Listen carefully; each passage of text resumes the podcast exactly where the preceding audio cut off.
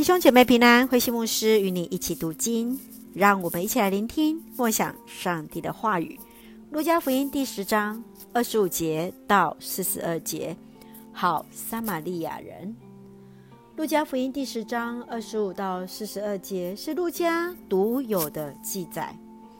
二十五节到三十七节，当法律教师用试探的方式来询问耶稣。要如何得到永恒的生命？耶稣让他自己说出律法书所记载：你要全心、全情、全力、全意爱主你的上帝，又要爱邻人像爱自己一样。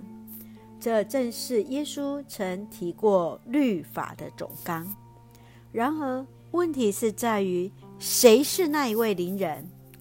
因此，耶稣用好撒玛利亚人的比喻来说明那能真实将律法中的爱实践出来的那一个，也就是当我们遇到需要帮助的人，能够放下自己的身份，去实际帮助那有需要的人，那就是了。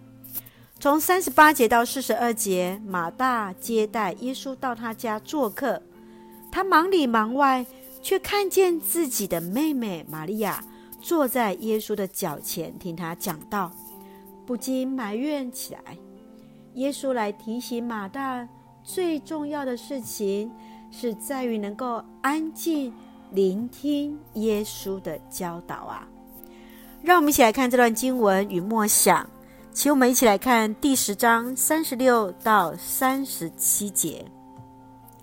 这三个人当中，哪一个是遭遇到强盗那人的邻人呢？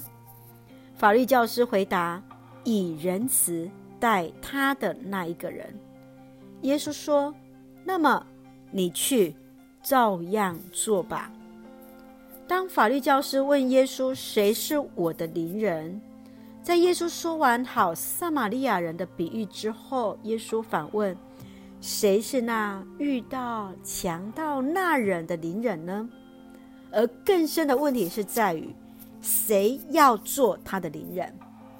不是祭司，不是那立位人，而是法律教师所看不起的撒玛利亚人。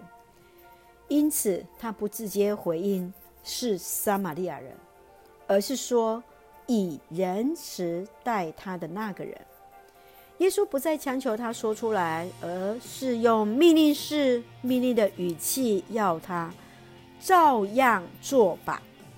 耶稣在此要提醒的是，在实践爱的当中，认识与行动是密不可分的。亲爱的弟兄姐妹，你认为谁是你的邻人呢？耶稣这一句命令：“你去照样做吧。”这个困难是在哪里呢？求主来帮助我们，不仅有爱的意念，更有爱的行动力啊！弟兄，第十章三十七节做我们的金句：你去照样做吧。上帝加添我们力量，让我们也能够来回应：是的，我去照样做吧。让我们一起用这段经文来祷告。亲爱的天父上帝，谢谢主恩待赐福我们，使我们从主的话语主连结，使我们更渴慕认识你，更有信心来跟随你。求主赐给我们信心、智慧与勇气，能真真实实实践主对我们的教导与命令，爱邻人如同自己，使我们在行动中经验你奇妙的作为。感谢主爱我们，赐福弟兄姐妹身心灵健壮。求主赐福我们的国家，有主的掌权，使用我们做上帝恩典的出口。感谢祷告是奉靠主耶稣的圣名求，阿门。